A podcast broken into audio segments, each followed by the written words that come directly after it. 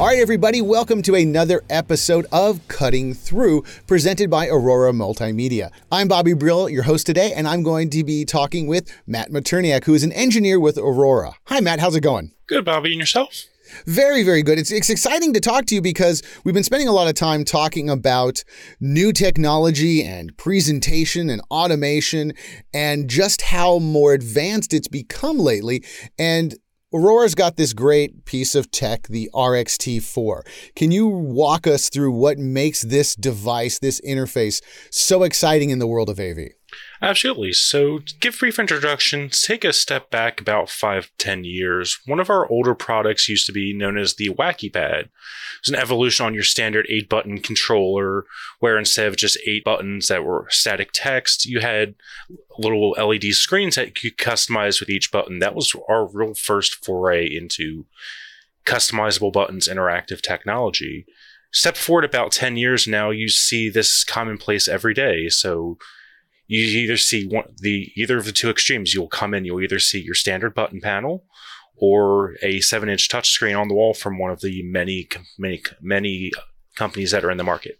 Right. So, I mean, it used to be, and even going back further to clarify, because this was kind of fascinating to me when you were explaining it, was it used to be a light switch or a whole bank of light switches that you had to flip through, and somewhere in there was a coax cable or something.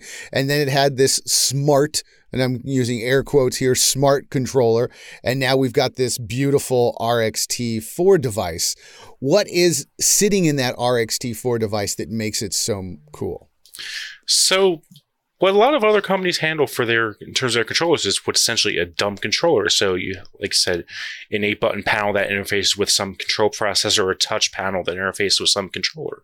The RXT4 itself is the controller. So not only are you serving up your control pages on the touch panel itself, it's also can handle all the control for the room. So that's where you have the RX-T8, that the kind of the small screen or pad that is popular with you and other competitors. That's now in a small light switch box, for lack of a better term. Exactly. So it fits in a standard 2-gang US size box or a 1-gang European box.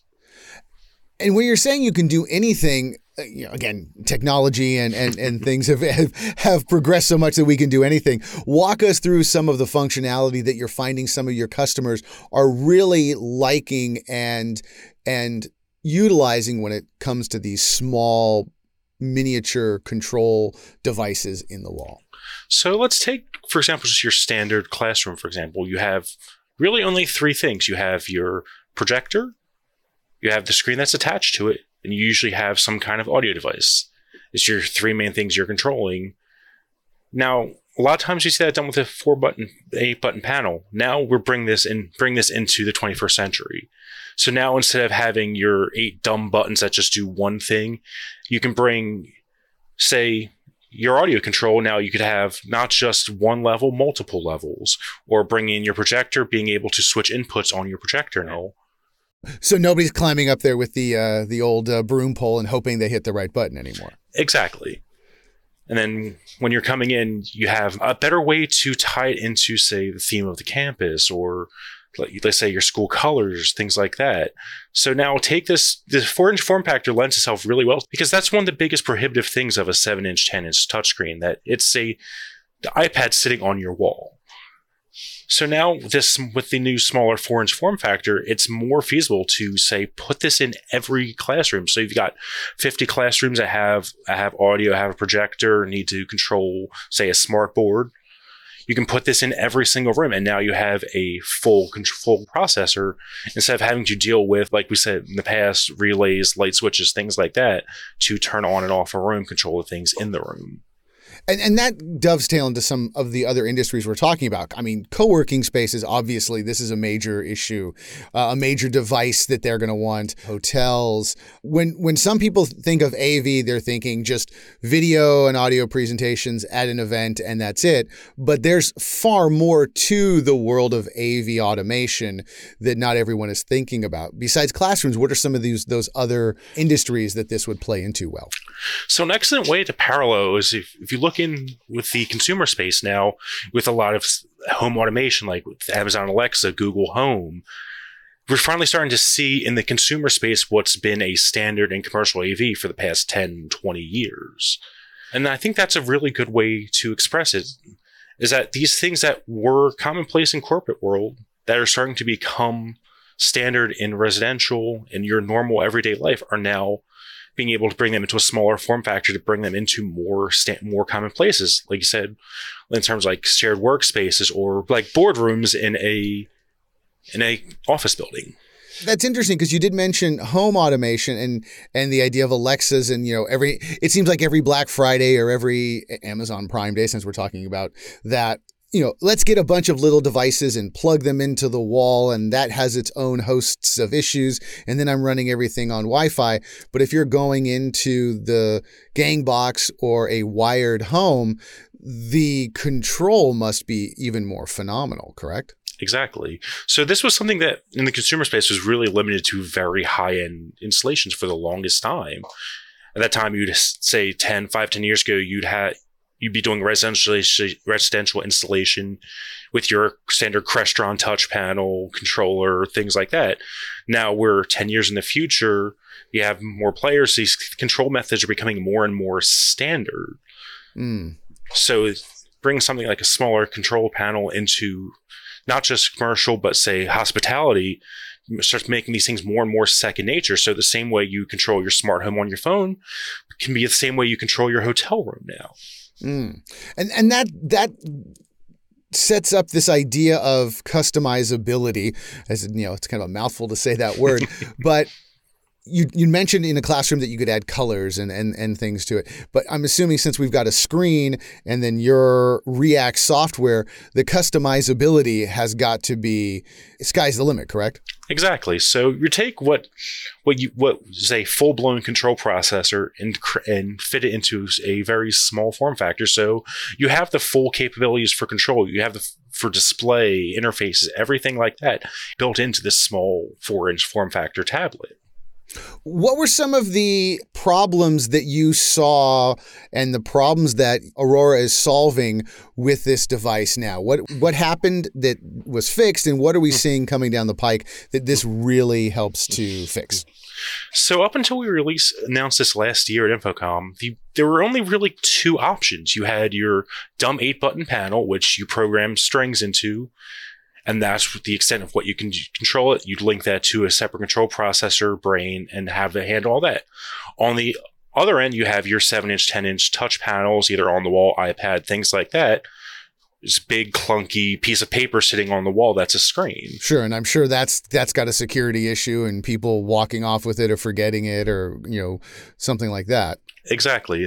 And this kind of bridges that, makes that connection between the two. So you have the control capabilities of your big 7-inch, 10-inch screen and the form factor where you would put a 8-button panel. Oh, wow. So with this new tech and this way of thinking, coming down the pike, what are some interesting applications that you guys are working on and that you're seeing some of your customers really take advantage of? So one of the most interesting features with the RXT4 is its integrated microphones as well as integrated light rings. So think of it for a conference room scheduling setting. So you're walking into say, example, like we said before, like a shared work setting. You're coming into the building. Let's say you have a hallway of eight shared workrooms. You see 8 of our RXT4 panels going down the wall with a little light ring around each. Red if the room's in use, green if it's free. Then you can come up to the panel, scan it with your phone to book the room, to sign into the room. That gives you access. Come into the room. You now have control of all the devices, say your wireless presentation system, your screen, your microphone arrays, things like that are now not only on your 4-inch touch panel that's inside and outside of the room, but also now on your phone. Oh, wow. So this is a completely, almost a self-service, you know, a walk-away system where the end user just comes in and sees everything working magically, and it's amazing. Exactly. So let's say you're in the building, you connect to the building Wi-Fi, you scan the code on the 4-inch device, and there you have the same interface you'd have on the 4-inch panel now on your phone. You're not restricted to just some panel that's on the wall. Wow. And talk to me about the React software, because that seems to be the real linchpin to all of this besides the hardware. And how does this software really change the game for everyone? So our React's control platform is really advanced. So it's built entirely on web standards, so JavaScript, Node.js, that kind of backend platform. So you have a very customizable platform you can build onto. And on top of that, with our Core Studio software, it can be as simple as you want it to be. It can be as complex as you want it to be. So you don't have to be some JavaScript web programmer to be able to create a simple interface, be able to turn a projector on and off. You just drag in your actions to, say, send your control to the projector to turn it on and off, and not have to write a giant block of JavaScript code. Oh, so for the IT department or the you know, I hate saying it, but again, we're going to use the illustrious air quotes, the IT guy that has to come in and build this world out. Mm-hmm. This is something that can happen faster and easier, I'm assuming? Very much so. So a bit of background on myself. Before coming to Aurora, I was an arcade machine technician. I came into Aurora as a control programmer. I spent about a week with our Core Studio software and was able to build customer interfaces for deployments within 1 to 2 weeks. Oh, wow. So the layman out there is not going to be ripping their hair out. They're going to be going, wow, this works out of the box very easily. Without a doubt. Tell us some cool things you're doing. I want to hear some of the next gen ideas that are you guys are dreaming up. So with the RXT4 itself, as we were discussing, it has not only the room scheduling capabilities, but a built-in microphone array. So being able to take in these microphones, feed them out to say to a Dante amplifier to be able to combine audio feeds from these tablets. So say for like a security listening feed or things like that. Also being able to play audio, say a video out on the 4-inch touch panel itself with its built-in speaker or through out to an amplifier, being able to play little, say, messages or say, you need help, you press a little button on the panel, brings up a video feed to IT, and they're able to remote in help you say, you're in the middle of the room and the projector won't turn on. Mm. Press a button, call IT. Hey, IT, my projector won't turn on. Okay, we'll send someone over.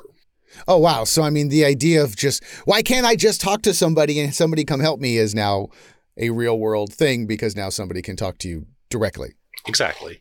And it's fascinating, too, that you mentioned this, you know, the idea of being able to see and talk. I mean, there is a lot of ADA issues that come up more and more, especially when we're talking about websites and interfaces that, you know, this is a real development idea that has to happen where people of different abilities need to not just be able to see it, but also to hear it, that it seems like this also solves that issue as well, correct? Definitely, because React is built on web standards, so you can add in very simple screen reading capabilities to any interface you create.